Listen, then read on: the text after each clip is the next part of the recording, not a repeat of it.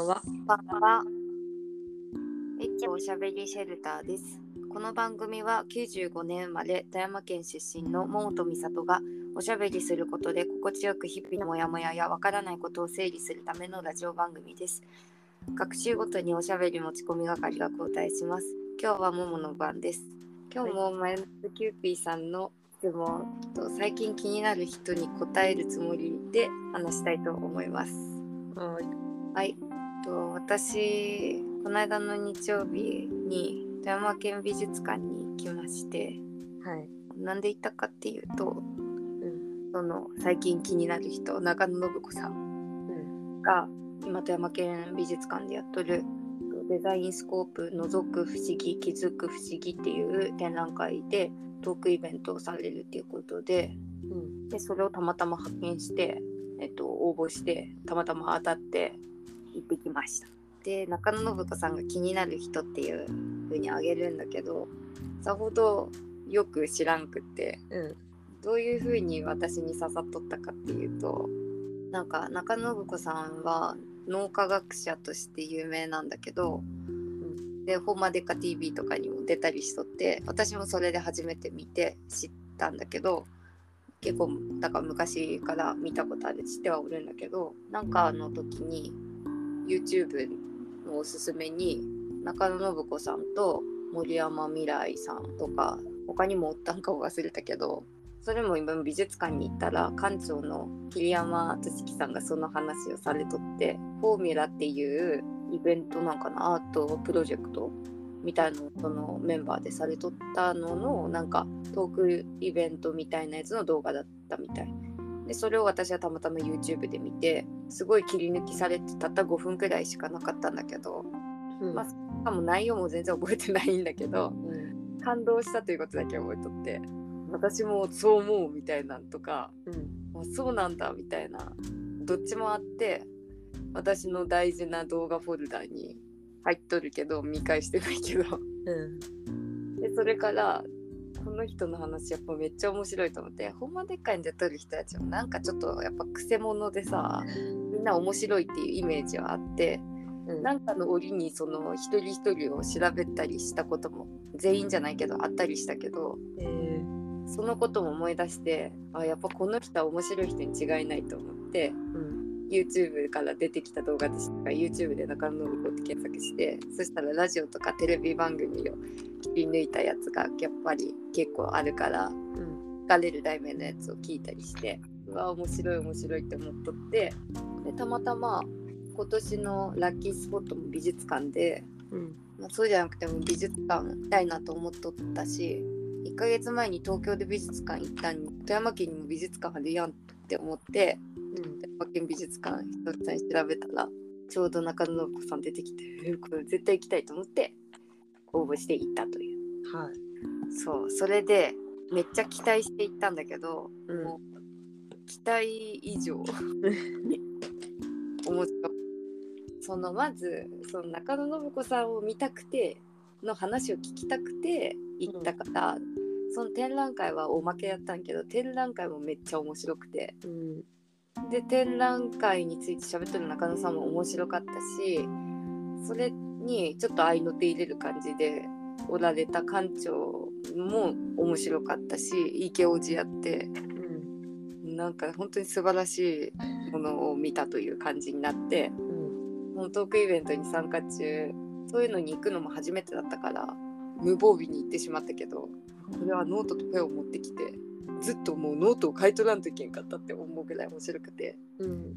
その熱量をじゃあもう今家帰ってすぐ書かんなん全部って思って忘れんうちにすぐ忘れるからと思ってですごい集中して一気に文章をめっちゃ書きましてうん。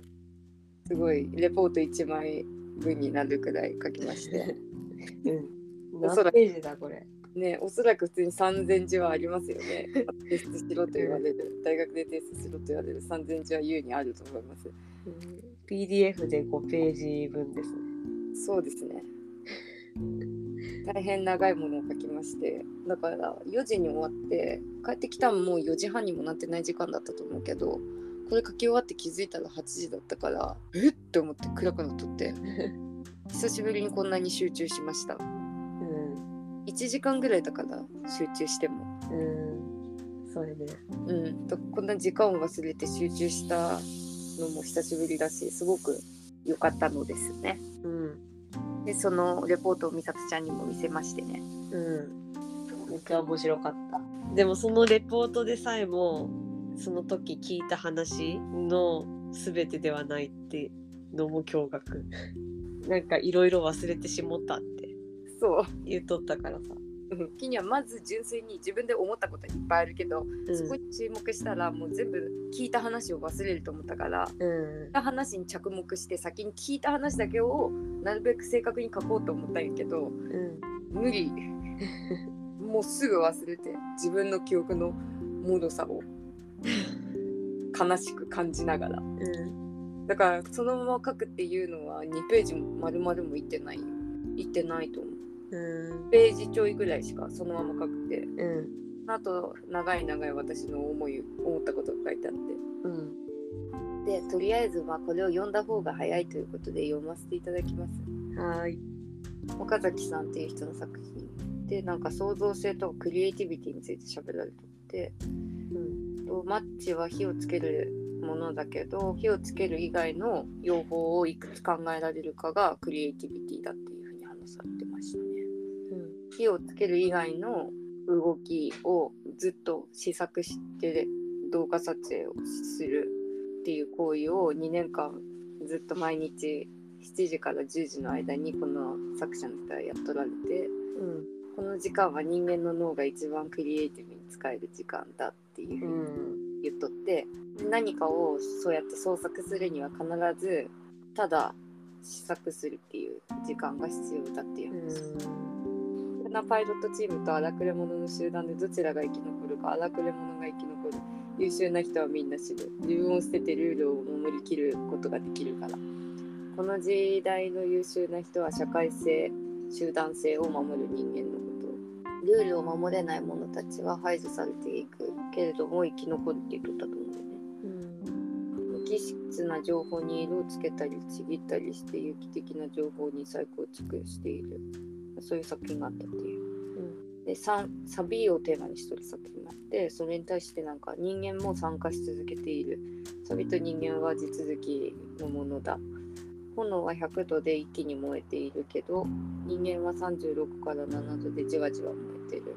そこに酸化が起きて反応として二酸化炭素と水を出している。私たちも錆びている。で服には7万年の歴史があってその服にサビを転写したみたいな作品が置いてあったんだけどうん。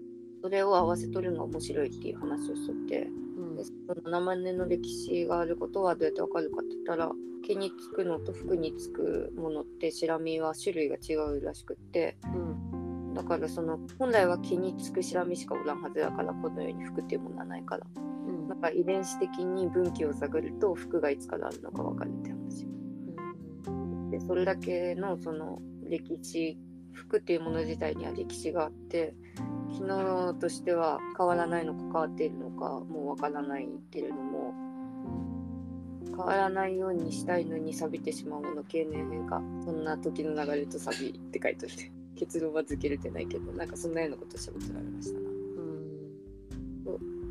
あとは林さんの作品っていうのはうん。いろんな人の記憶に残っているものの写真を集めてきてそれを巨大なスクリーンにすごい流して映してたんだけど、宇宙みたいなくらいうん。バーっていっぱいあってでそれが映像で流れてくんだけどこれがなんかリアルに脳の記憶っぽい感じなのかな。みんなに集めてもらったものの中でも食べ物が多いことが面白い。いっぱい映っとったけど鑑賞者はの私たちはもう一つ一つ覚えてないくて。うん。でそういうことに対して見たら全部覚えとるっていうのが見た景色をパシャって写真に撮ったみたいにそういうのが写真記憶って言っとって。うん。写真記憶は子供の頃は4人に1人は持っているけれど、えどんどんなんかできなくなっていってーうん。大人が何人に1人って言っとったかちょっと忘れたんだけどなんか記憶として画像データってパソコンとかでも重いからうん。パシャって撮ったまんま撮っておくのが取っておけなくなるのだ。重すぎて。確かに思うんやけどなんか大人になってからさうん。英会取ってうん。でなんか自分が作ったものからフラッシュバックすることが多いなって最近思うんよ。なんか、例えば自分が自然に使ってしまう色うん。からそういうフラッシュバックが起こるんやけど。うん。このこの色なんか見たことある？なんかあの昔読んどったミッキーとミニーのなんか子供赤ちゃんのミッキーとミニーの子供用の絵本みたいなやつの記憶がなんか頭に出てきたみたいな。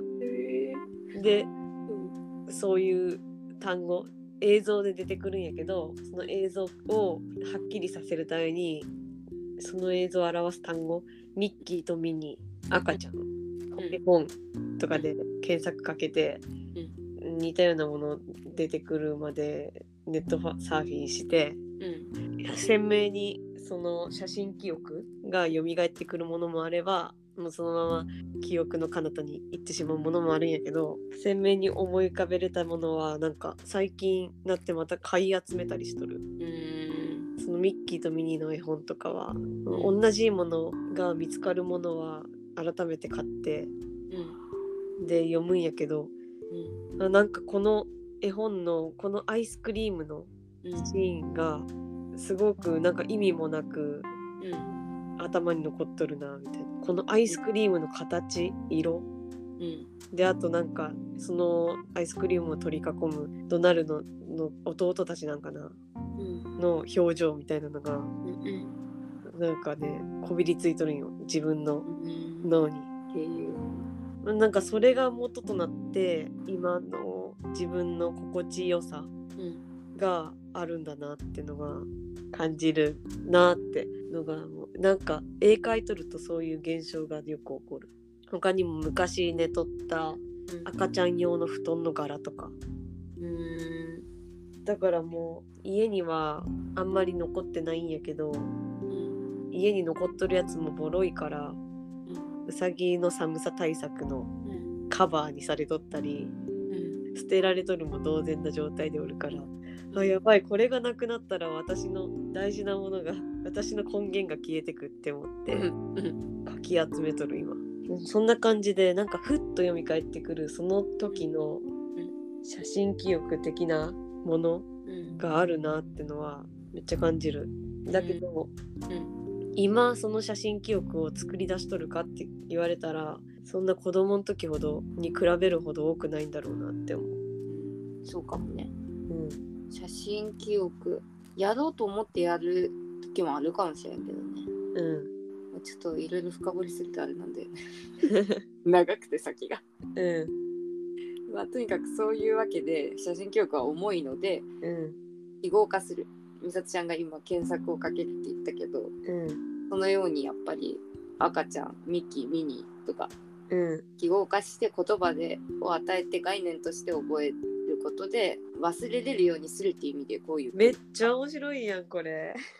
でも忘れれるようにしとっても忘れてないっていうことを今美里ちゃんは言ったからだから私言葉に詰まったよね。これ忘れれるようにするっていうことで記号化のこと言っとったけどあでも子供の時はうん。もう子供の時に吸収するものはもう写真記憶として残っとるんやと思うよ。あそういうことなの。かでその能力が失っても大丈夫なようにするためにうん記号化っていう方法を習得していくんじゃないかってなるほど。理解した。あそうとも言うかもしれんしうん。そので美里ちゃんのその残された写真記憶はそれでうん。残れてないやつもあるってわけだもんねきっと。うん。記憶記憶について考えさせられる作品だった的なことを言ってたのではなかったかと思います。うん。はい。小さいものが可愛い小さくて これ意味わからん。これはねあのあんまり同意せずに話聞いとったから書くことなくてでもこの作品は私もめっちゃ面白かったんよ。ちょっとこれは、うん。作品のことも一つ一つ喋れるくらいおもろかったからなんだけど頑張って読みますね。と最後に「空気を読むの」っていう2年前に書いた本を思い出されたそう。うん。学から得た情報をもとに思考することを楽しみにしてくる美術館という場所で最後に空気を展示するっていうことが斬新で面白い空気が物事を作用するっていう話がその空気を読むのに書いてある。みたいな、こうと自分はこういうふうにしたいって思っていてもその場の空気がそうじゃなかった、うん。自分がこうしたいっていうのとは違う感じだったら自分が思ったことじゃなくて空その場の空気的にこうした方がいいっていう方を選択するっていうことがあることで。うんでその例えでなんか店員さんの雰囲気で買ってはし買ってしまったとかなんとなくあっちに行ったらダメなんだろうなとかこれやったらダメなんだろうなって思ってやらないとかなんでこういう展示を一番最後にしたんですかって聞いたんよ中野さんが。確か館長の桐山さんに。うん。この一番最後の空間で展覧会全体を思い出してもらうためにへえだって言っとってへえって思ったでその後の話はもうなんかだんだん作品に対しての中野さんの話じゃなくてっていう感じになってきて。うん。で美しいもの美しいっていうか最初はかっこいいとかかわいいを判断するって言っとったうん。ものとあと正しいっていうことを見た目がいいっていうものとうん。正しいっていうものを判断する脳領域が同じであるっていう話をしとられて。うんでその脳領域は第三の目の裏の方にある。うん。でここなあの額のど真ん中っていうかうん。大事な部分にあってでこんな大事なとこにあるんだから美しいっていうことを判断することは生存において重要なことだと考えられるからアートっていうか美術の分野を始めたっていう話をしとられて。うん中野さんは今その脳科学だけではなくて東京芸大に大学院のなんかにおられて一体どんな作品を作ったりしとるのか私は知らないのだがアートの分野にも関わりを深く始められた。右脳は芸術などの文系の分野で左脳は理数系であるっていう認識が結構世間一般にあるけどそれは間違いだっていう話をしとられて。右脳は全体的に物事を見る俯瞰して見るっていうことだと思うんだけどうん。から眺める。だから解像度が低くて低い視点が右脳の視点であってうん。遠くから見るから文字が認識できない。な大まかな形、まあ、円の中に文字があるっていうことは認識するかもしれんけど何て書いてあるかまではフォーカスできるのが右脳でその方は例えば文字にとか局所的な視点で解像度が高い。で左脳だけだと円形に文字が並んでいることを認識できないっていうのは遠くから見ることはできないからっていうことを言ってた。うん。見てる範囲が狭いから円形になってることに気づかない。うん。だからそういう右脳と左脳の違いってそういうことだから右脳が図形をせんに図形その例えば円を把握できるからなんか芸術的で左脳はその文字を把握できるから理数的っていう風にもしかしたらなっとったのは完全に間違えたって言ってそれはなんか80年代くらいの認識だって言っとった。でその後は結構中野さんの自分の話をざっくりとしてくださりうん。一人一人で会うと悪い人はこの世にほとんどいない。なのに人間社会になると悪い人は増える団体行動の中では個人の行動は制限される。一人での意思決定と集団での意思決定は一致しない。団体からは排除される人間の数が多い。だから中野さんは子供を産まないし産めないと思っている。で正しい美しいはこれまで集団的な選択をすることだった。我慢して受け入れて自分を犠牲にしてでも差し出すようなことが集団的な選択で美しい正しいとされていたしかし1989年インターネットができて進化していき近年 SNS の急速な拡大発展のために個人的な選択をしても生活ができるこれまでは個人的な選択をする者は社会から排除され生活や子孫を残すことが不可能だったのにそれと同時に正しいということや美しいということも不安定になっている多様化しているこの中で新しい定義づけについて模索していく時代が今始まっていっている。何が本当に美しく正しいのか。社会は社会にいるものだけを守る。社会的弱者は排除され続けるだけ。這い上がる方法は社会にとって有用であることだけ。中野さんの有用な部分は学業が優秀であったことでそのカードだけを使ってお金がなくても進学を続けてきたけどそれでそのカードがもし自分になかったらと考えるとゾッとする。なんか世間の悪いニュースとかを見てももしかしたら自分がそうだったかもしれないって思ったりもする。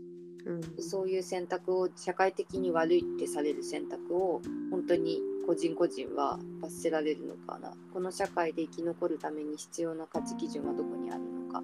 正しい美しいを問い直したい家族という最小単位の集団すらも問い直しが必要だ。離婚率は日本で3割イギリスでは7から8割。殺人が一番起きるのが家庭内で家族は最も身近な他人家族の存在感それも問い直しが必要だみたいなことを話されておりました。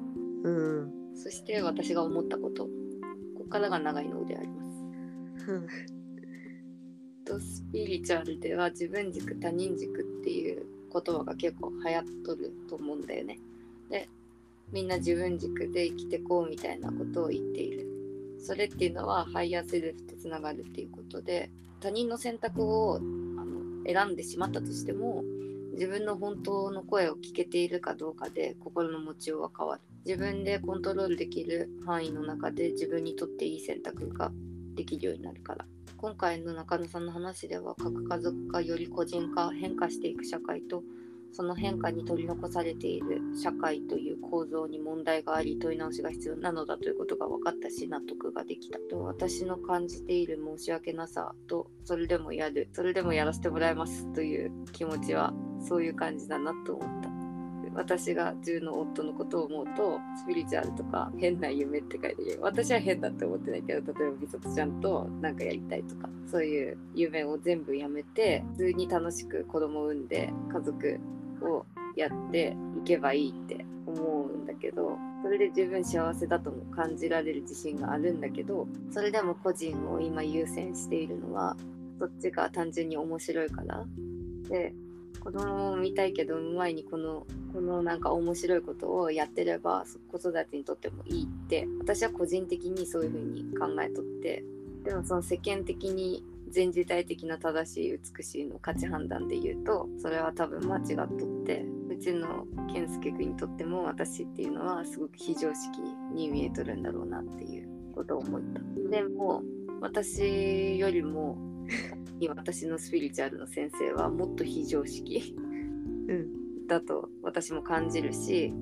その先生自身も非常識じゃないとこんなんやってられないよみたいな。こ起業みたいなそういうのはやってられないよみたいなこと言っとって私は単に自由人だねって言われる程度でまだ社会から見放されるほどじゃないけど先生レベルそのスピリチュアルの先生レベルは今おる周りの人には見放されるくらいのレベルの非常識さがあるんじゃないかなって思って。だから私はそこまでは結果そこに同じその先生の非常識レベルまで行くんだろうけどギア一気にそこまで持っていけませんかなみたいなうんちびちびだましだましギア変えててみんなにバレんようにみたいなほら全然大丈夫でしょって言ったらみんなにうんって言ってもらえるくらいの感じで やっていこうって思っとるんはまあでもそう思っとる時点で非常識にはなりきれてないというか常識っていう価値基準も私の中にあるからっていうのことを感じたんだよ。第三の目があるって言われてるところうんが正しいと美しいことを判断するって言っとったけど私がそこがすごい昔からかゆいんねで今スピリチュアル始めてあある意味私昔から霊感あったんやなっていう風に解釈し始めとったんだけどうん。そこをよく使っとるから かゆいのかもしれんってこの話を聞いて思いまして。うん。っていうのも私はもう美しいことを好きになる前正しいことが好きだったなと思いまして。うん。そういうことを思い出しました。自分の過去を社会生活の中で正しいことや美しいことが好き。だからちょっともしかしたら中野さんとかそういう人を排除する側かもって思いましたね。自分は。うん。今非常識になろうっていう話の真逆なんだけど常識人的な一面がありましてそれがをどんどん非常識に持っていっとるんだろうけど私は今。社会性のない人に対して排除心を持つ方だと思った。排除されないように生きることが人として生きる道だとも思っている。だから常識的に生きることがね一人で生きているのではなく人は支え合って生きていて支え合って生きている。それでみんな生きている。人は人にとって有用でなくてはいけない。有用でなくてはそちらの方がストレスがかかるっていうのが私の意見なんだよね。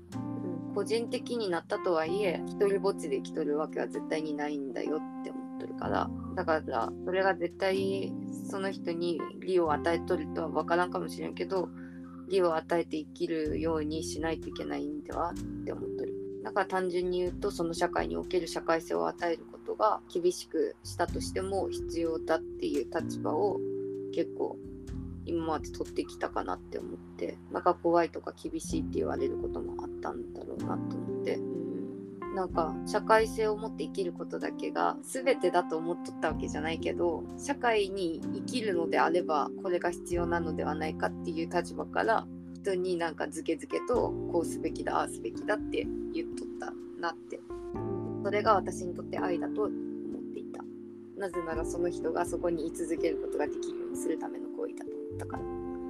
でもそれが本当に困難な人にとっては本当にただ追い込むだけで攻撃するだけ排除するだけむしろだったんだなっていう。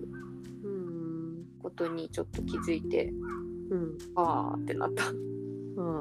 あとは動いてるものに生命を感じるなって思った。なんか一人でに動く作品が置いてあって、うん、ひよひよひよひよ動いとってちっちゃくて。そういうものに生命感じるなって思った。なんか、うん、私はそれを見て生命だって思った。だから生きてないけど、うん、勝手に動くと生きとるって思うなっていうことに不思議に感じた。ね、鰹節とかもね生きとるって思っとる人多いやろうね。大人はそんな多くないけど。うん。それは原理を知っとるからもうさ、うんって思うけど。その原理はその展覧会でも教えてあったけど初めて見るからさ、うん、とるとしか思えんのよ。だから鰹節っていうものを初めて見た人にとったらもうえみたいな感じかな、うん、そういう感じで展示さんにとってそれは面白かったっていうこと、うん、であとはそのスピリチュアルの子と一緒に展示を見に行って結局これ全部スピアンって言い合いまして、うん、実際にもうエネルギーがもうすごかったんですよね。この会場の。やばかった。もう良いエネルギーがもうすごくて。気持ちよかった、うん、全体的に。特にその愛と平和のラブピースみたいな題名に書いてあったやつは、うん、本当になんかラブピース感すごかった。エネルギー的に。えー、もうその感じたとしかもうそれ以上言いようがないんやけど、うん、頑張って説明するとしたらもうずっとここに降りたいっていう気持ちと、うん、に笑顔があふれる気持ち。で照明以上に1段も2段3段ぐらい明るくなっとるようなそこの空間が。すげえな。すっごいもうそこが一番すごかった私。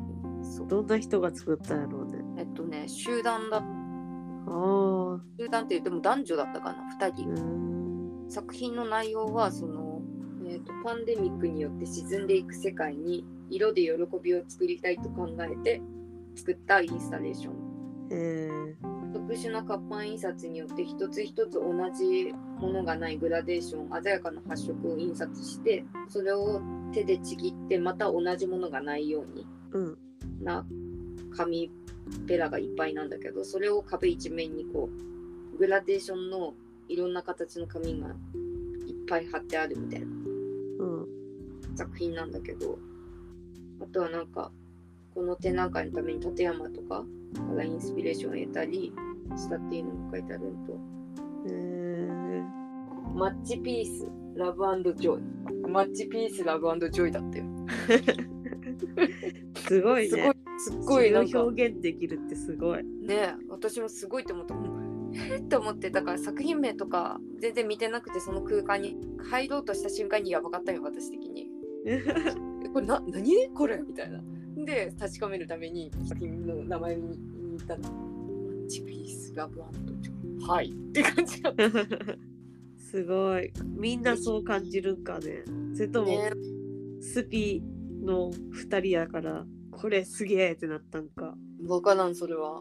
うん。うわ幸せみたいなここにずっといたいみたいな感じだったけど、え。ー、私きり写真撮って、うん、色とか光触覚的アプローチのされ方すると、まあ、さっきの左脳と右脳みたいなこと言ったらこれは多分右脳的なアプローチの仕方だと思うんだけどうん。的アプローチだとさやっぱこう何か一つにピンポイントに視点がいいくからさ、集中的な感じの脳みそになるじゃんやっぱ。うん。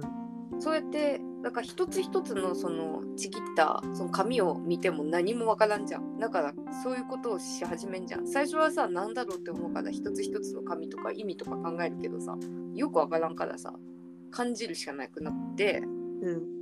感じるのかなみたいな。で昔 TED で見たけどさ、うなんか脳科学的にも、喜びを感じる形っていうのがああるらしくって。うん。ビジュアル的な視覚的な要素。えっと上昇感とうん。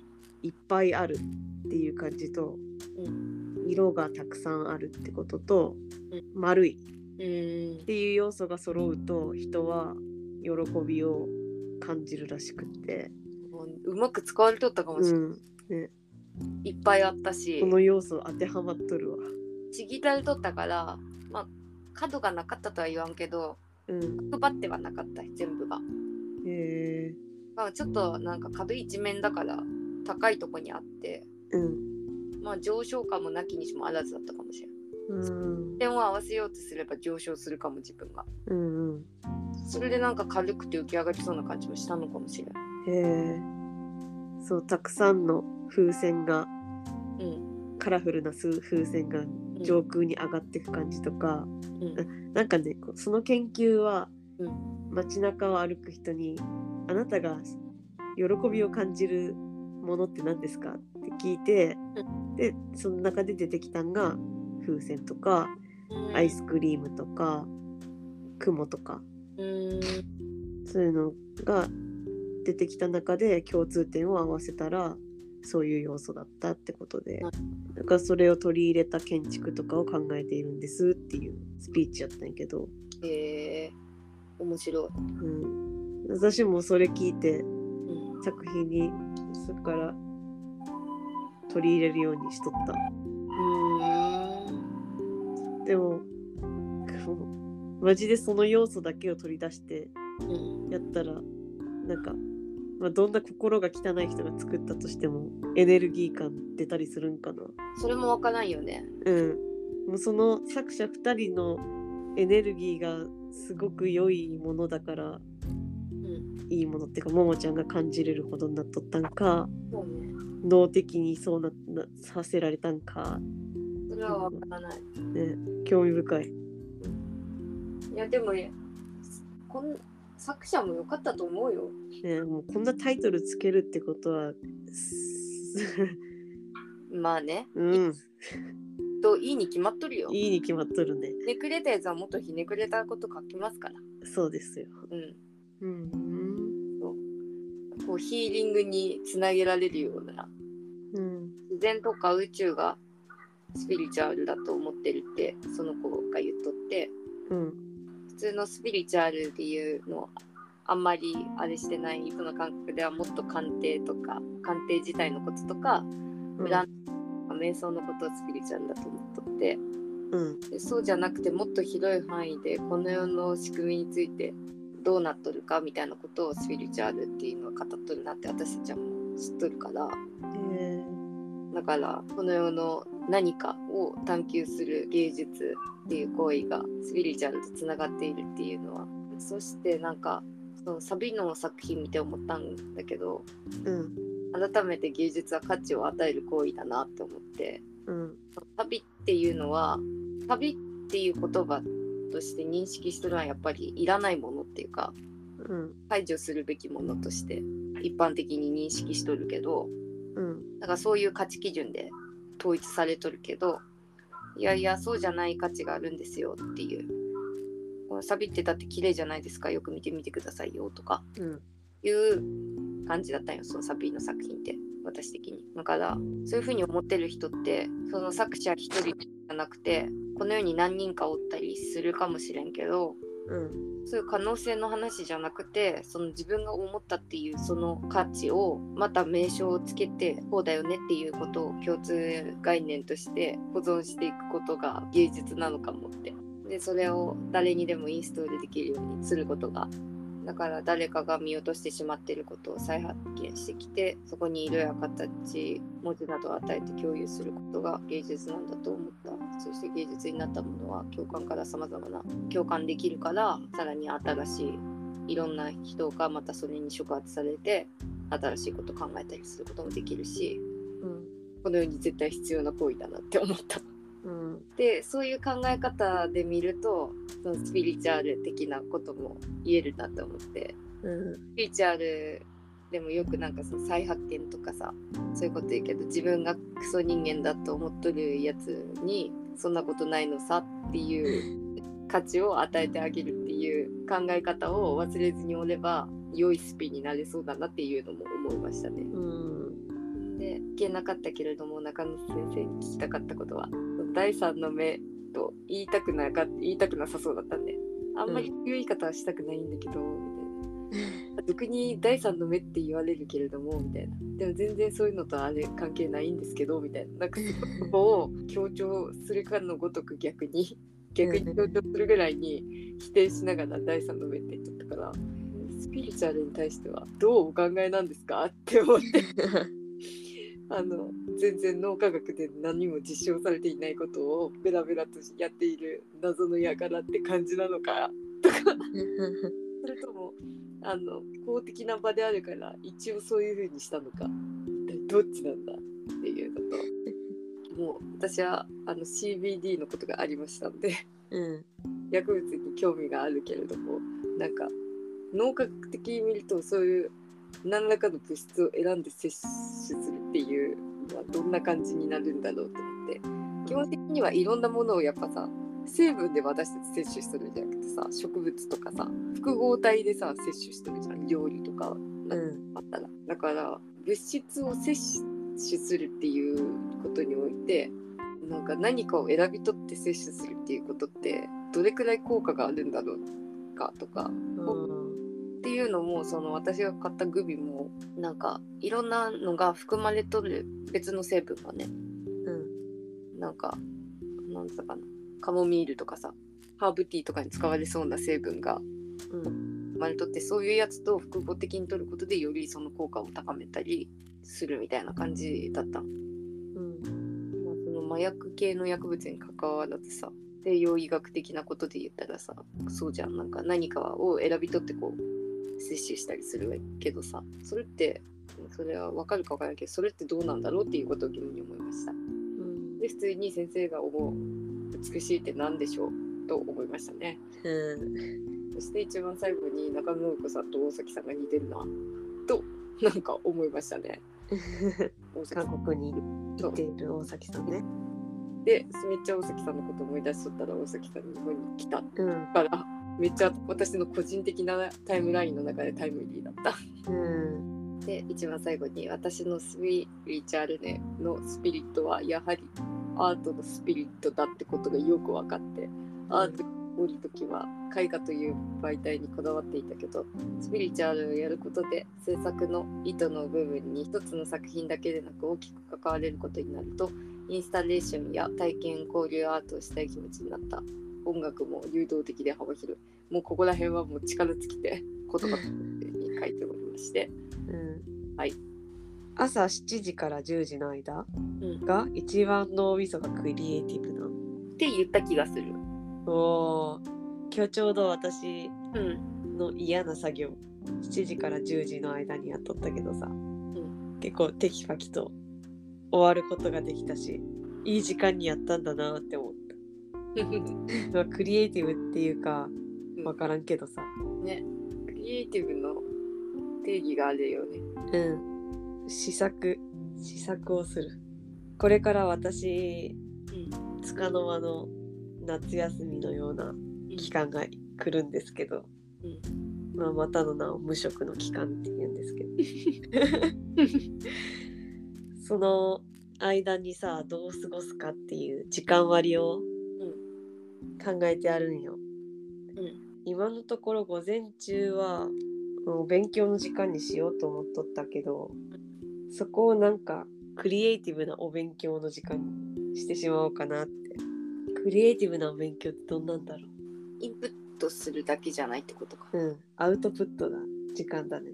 かといってアウトプットにこだわらないってことかなって思ったんだよね。クリエイうんその試作っていうところが、うん。まあ具体的にそのマッチがどんなんだったかっつったらうん。綺麗な動画に編集されてはおったけどマッチで手遊びしてるような感じだったよ。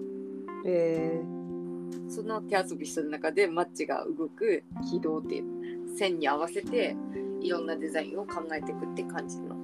ー、えそー、の2年間もしかもやっとったん？マッチって。ね。そう。だからもうえぐいくらいそのデザインあったよ。その動画の周りにうん。マッチで作ったデザインが無限にあったんだけどえこれがどうやってできていったかがわかるよみたいなー、動え画流され続けたって。ー、いやー。なんかそういうどうにでもできることをする時間。うん。かな。なるほど。もうあえて勉強じゃなくてお絵描きの時間にしてもいいかもね。まあそうだね。お絵描きが一番クリエイティブだな。うん。お絵描きとか料理とか。そうだね。うんちょっと組み直してみようって思えた。これ見て。でうん。次はルールを守れない者たちは排除されていくけども生き残るっていうところもそうだなって思っそうなん。でも私ねこの生き残るってね聞き間違いだったかずっと考えとって。たそん。なうん忘れてくから。うん。ルールを守る守らんっていうことについて結構その後考えとったんよ。うん。その後過ごしとって私この間の勤務の時うん外からヘルプさんが来とったんだけどうん。その人がルールを守る型の人間だったんよ。お。まあ私たちも社会人やってますから全然ルール守らない型の人間ではありませんけれどもうん。ちょっとなんかあの慣れちゃっとる部分とかもあるからうん。なあなあにしとるとこもありましてそのルールのさ絶対感うん。がちょっと場所によって違うじゃんそれこそ中学校とかで言ったらさ校則を守る具合とかさうん。絶対守らんといけん感じの学校とうん。まあまあまあよっぽどじゃなければねみたいな。スカーうん。トそんなちょんちょんじゃなければね別に膝で取ろうが出てなかろうがみたいなくらいの感じかみたいな。うん。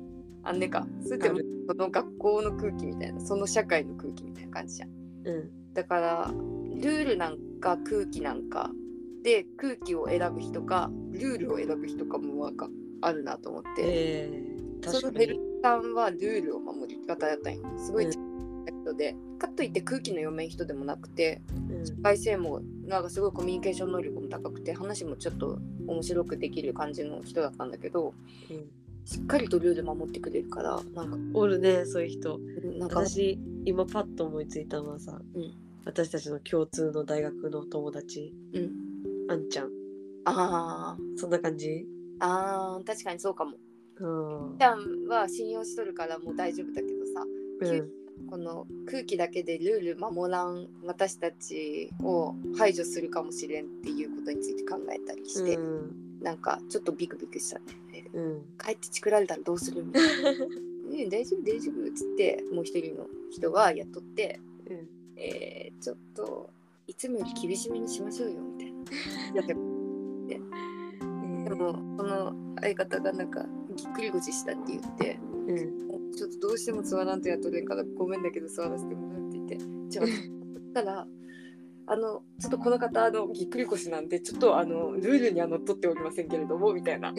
ここまでそういうような説明をする感じをえしてみたりするのは私は必死に排除されんようにしとるからだなとかうんうん。思ったりして。うん。でもその人もあんちゃんと一緒でうん。自分はルールを守りたいから守っとるだけでうん。ルールを守ってない人をどうかしようっていうような人じゃなかったとうん思っとんがやけどだからその人って結構ルールを守ることで生き残ってきた人なんだろうなってこれまでの人生結構ちゃんとしてきたんだろうなちゃんと縦社会的な部活にでも入って きっちりやってきたんやろうなみたいなうん。像を勝手に想像した。うん。学校でもさうん。もう子供たち見とったらそれはめっちゃ感じる。ルール守っとると絶対排除はされんからうん。安全。だし、ルールを守る人は多い。うん。けど生き残るルールを守らん者たちは生き残ることができるっていうのもうん。あって。うん。もういつもルールを守らんから、うん。もうあの人はあの人だみたいな感じになってしまいその人だけが、まあ、注目は浴びはするけどうん。ルールを守らないままうん。ちょっと楽してやっとるみたいなうん。のは黙認されとる。うん、いいのか悪いあるよ。だから私まあでもうん。さなんかあのこの世に生きる人はみんな優しい一人一人悪い人がいないみたいな書いとったけどそれもそこに繋がっとってなんかうん。だから意外とその一人一人単位で見るとうん。守ってなかったとしても受け入れてくれたりするよ。うん。でも例えばそのヘルプさんは私たちを受け入れてくれたって私たちは勘違いしとるけどうん。多分その人が呼び出されて上の人に見たこと一回もないみたいな悪いことしてるルールを守ってない人を全部教えてってすごい圧力をかけて言われたとしたらうん言うでしょ多分。うんそんなシーンがないから大丈夫なわけで。うんだからその個人個人で接しとる時には個人で会っとる時は排除される余地がなかったとしてもその人が自分のルールがどこに帰属しとるかっていうことを思い出した時に排除する可能性はある。うん。だからその人は悪い人になる可能性がある。うん。けれども意外とみんな許してくれるからあのなあなあにやれるよねっていうのは本当に私もそう思うっていう。その話さなんかの時にね優がしとった。言うあの鼻声の人？あの芸能人の。うん。へえあの人も自由人っぽいじゃん。うん。だからみんな意外と受け入れてくれるんだよ ってよ思われてしまえばもうあとは楽なんだよ。うん。もうそうだね。でだから私もずっとそれでやっとるみたいな。でもうん。たまにそのそれで行ってみてなんか消されそうな感じを感じたらあちゃんとできますアピール 頑張って始めてそれであこの人はこうせんといけんなっていうのをやっていっとるから大丈夫で 意外とみんな優しいから飛び込んでみて大丈夫みたいなことをなんかで言っとって。へえーちゃんとできる人はいいね。そういう場面になってもちゃんとできん人もさおるからその人たちはどうなってくんだろうってのは思う子供たちにとって。うん、だから私はその厳しいかとは思うけれどもうん。こういう風にするのが社会において私は重要だと思いますよっていうことを伝えようとしとったっていう風に書いとったのはそういうことだな。うん。しかもやっぱ学校とかでも結局はそういうことのためにわざわざよくわからん社会生活させとるんやろうしさ。うん。けど本当にうん。なんかルールを守れない子うん。なんやけどうん。でもなんかルールを守らないことが自分に不利益を与えとるってことも理解してない変わった子もって。うん。でテストとかいつも一桁台ないけどうん。100点満点のテストで。うん。でもなんか危機感とか何もなくってうん。他のやつらが受験の時期になってうん。点数上がったとか下がったとかうん。言って落ち込んだり喜んだりしとくけどうん。何しとるんみんななんでそうなっとるんかわからんってこの前言っとって。うん。その感覚がない私からしたら、いつもうテストの時にうん。全然頑張らんのは諦めてしまったからそうなってるんかなって思っとったけどうんそうじゃないんだっていうのがその子がそういうことを言うことによって分かって分からんのよ本当に社会で何が求められとって何を自分はするべきかってことが。で自分がやりたいことをやるっていうことしか頭にない。うんけどその子ねすごくってうんそんな一桁台しか点数取れんにもかかわらずたくさんの子が受験したんだけどたくさんの子が落ちた学校にうん。受かっとるんよ。なんで？わからん。どうして？まあ私立高校やから。その子が受験した学校はスポーツの学科もある学校でそのスポーツのところで多分取られた。スポーツの点で。うん。もう先生方みんな驚いとって。でも進路一番苦労するやろうって思っとった子やったからさ。よかったね。うん。ひとまず安心ないけどそっからもうやる気が本当になくなってしまって。あ余計に。うん。だから一日のうち何校かの授業はトイレにこもっとる感じ。うん。それはさ、うん。まあ、その子のことは分からんけど普通にさうんその何かをするってなった時にさ目的意識がないとやる気が出るのは当たり前だからさ。うんだからどうやって目的を持つかっていうところがもし分からんかった場合は目上のものがアプローチするべきかなと思う。うん。から先生とか親とかがさうん。その子のなんかやりたいって思うものとやれることそれに対して今やれるアプローチを結びつけることができたらいいんだけどねって思うけど。うん。別にそれが勉強じゃなくてもさ。うん。そう。多分スポーツに関してはすごく才能がある子なんで。うーん。私はあんまりわからんないけど。うん。部活もやってないからさ。うん。外部でスポーツしとって。へえ。だからどんな実力があるんか知らないけど。先生たちみんな驚くっていうのはそういうことか。うん。学校で何部でこんだけやっとったってなったらあーんってなるけど。うん。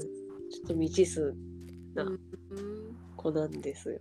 うん。でもやりたいことが才能と合致しとったらルールを守れないものでも生き残るんだなっていう例を見たような気がした。うーん。このルールを守れないものは排除されてるけども生き残るっていうこの文章を中野さんが言っていたかはもう本当に分かりません。私がフィーリングで書いて このでもここの中で生き残るって言っとったのはこの戦争の話やったからうん。生き残るって言っとった。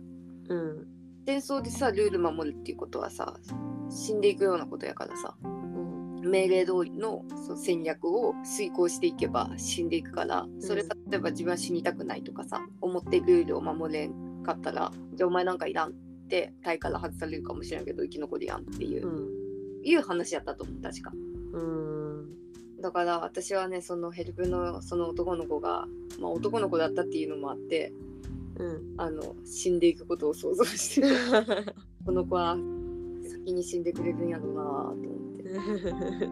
顔もイケメンな方だったと思う。うん。体も良くてねなんかちょうどよくなんかあの 戦戦戦争軍隊感を感じさせるような。へえキビッとしてる感じとかね全体的にもうね受け答えもはっきりしとってね男の子にしたら珍しいなという素敵な感じだったんだけど。へ前の完全にその美しい正しいが世間的なものがそう思っとったんはうん。高校大学始まりぐらいでだんだんグラデーションでそれが弱くなってきておるからうん。その前のに会えば会うほどこの男の子のことは素晴らしいと私は思ったあって。うんで現にこの子モテるだろうなとも思った。そういうやっぱさ女子の方がそういうところに対してさそのルールに対してとか美しさとか正しさに厳しいと思わん？うん。だからさあこの子はモテるやろうなと思った。女子もちゃんと扱うやろうしうん。なあと思って。でその下人間も参加し続けている。サビと人間は地続きのもの。ここも面白いね。炎が燃えとるのと同じように人間もこの低温やけど36度とかで燃えとるんだ、ね。確かにそうなんだ。確かにそうだなって思った。そういう物質的な見方で言えば、本当にそうじゃんって思って、うん。そうだわ。うん。で二酸化炭素と水を出すも一緒やんかね。燃えとうる、ん。本当だね。おって思って。えー、私もなんかあ呼吸は量子力学っていうメモがある、うん。他のものがどんどん世界と自分が溶け込んでいくイメージを持てるような、そうなんや。うん、でもあと私が青ペンで書いたやつはうん。家庭科を教えとってもそれを感じるんよね。栄養のことを教えとって。うん。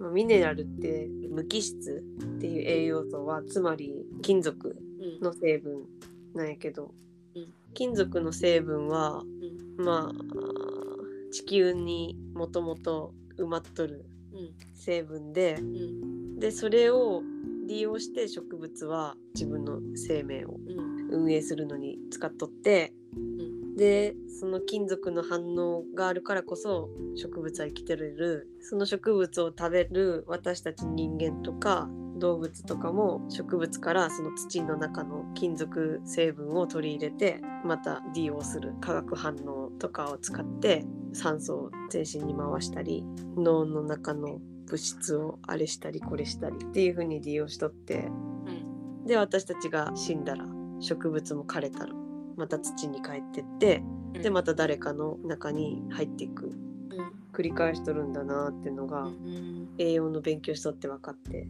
うん。素敵だな。って 思った記憶がある。うん。農家の人がやってる系のラジオを聞いとってもうん。植物を育てるためにいろいろ肥料とか必要やけど、窒素とかの成分で土を変えるとか喋っとって、あ、よく聞く物質やけど私が知らない使われ方をして作物とか育つのにとりあえずうん。物質の元素記号いろいろ勉強したけどうん。それは世界のつながりを表しとるんだなっていうのをねああなるほど。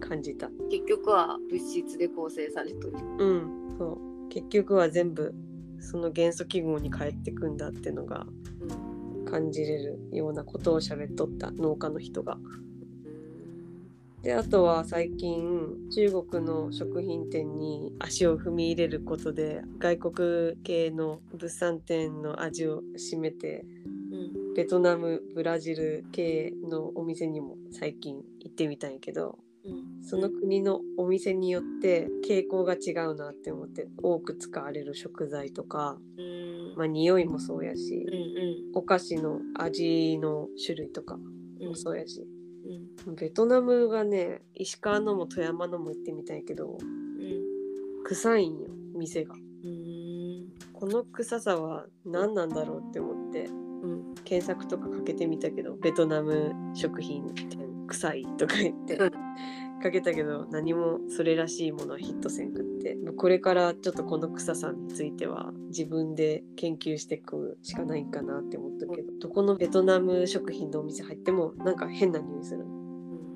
ベトナムのねうん。料理はバインなんとかバインセオとかバインクオンとかバインミーバインフランバインフォーバインピアみたいな。うん。バインっていううん言葉が頭にきとる食べ物が多くってバインは日本語で言うと餅を意味するんやけど、うん。で中国語で餅はビンなんだよ。うん。中国のビンはうん。小麦粉をうん。加工したものも表しとって、うだからベトナムのバインもうん。普通にもち米の製品のことも言うし、うん。小麦粉を焼いたものも言うし焼いたり蒸したりしたものも言うしうん粉物の料理を全て指すから、今言ったものの他にも麺もそうやし、あのバインミーっていううん。ベトナム料理は有名やけどさあのサンドイッチベトナムの。うん分からん。なんかそういう海外のうん。フランスパンみたいな硬いパンに具材を挟むサンドイッチなんやけど海外系のパンのこともバインでまとめるうん。とこから餅っていう意味でも使えるってところは日本と一緒やしうん。けど、まあ、中国から降りてきとる文化やからうん。中国も米以外でも小麦を瓶で表すから中国とのつながりの方が濃いなって文化ってのはやっぱりうん。地続きなんだなって、うん。感じたんや。うん、あとベトナムはうんココナッツのお菓子とかが多くってでブラジル食品店に入ってもココナッツのお菓子が多くって。うん日本ではあんまりないけど赤道近くの国になってくるとうん。生えとる植物が全然違うんだなって。うん。もうその国の人たちが食べとるものって土地によって作られとるんだな。その料理が好きだからそれを食べるんじゃなくってその土地にそれしかないからそれを使って料理を作る。うん。当たり前のことやけどうん。それを感じれるようなラインナップだった。うん。それぞれの店。でそれが人間とサビは地続き。人間と物質元素は地続き。うん。人間と地球は地続き。自分の中でつながっていた、確かに。そうだわ。全部つながっているんだ。全部つながっている、そうだねうん、だから人間はさなんか人間だけで成り立っとるような顔してさ生きとるけどさ。うん人間はうん地球っていうと薄っぺらく感じてしまうけど地球があるからこそ存在できとるんだよ、うん何様なんだよみたいなのはいつも感じ取る。で地球に文化を作らざるを得ないような環境にされている人間たちの小ささ。国単位で見たら感じられるなってうん思った。より感じやすい。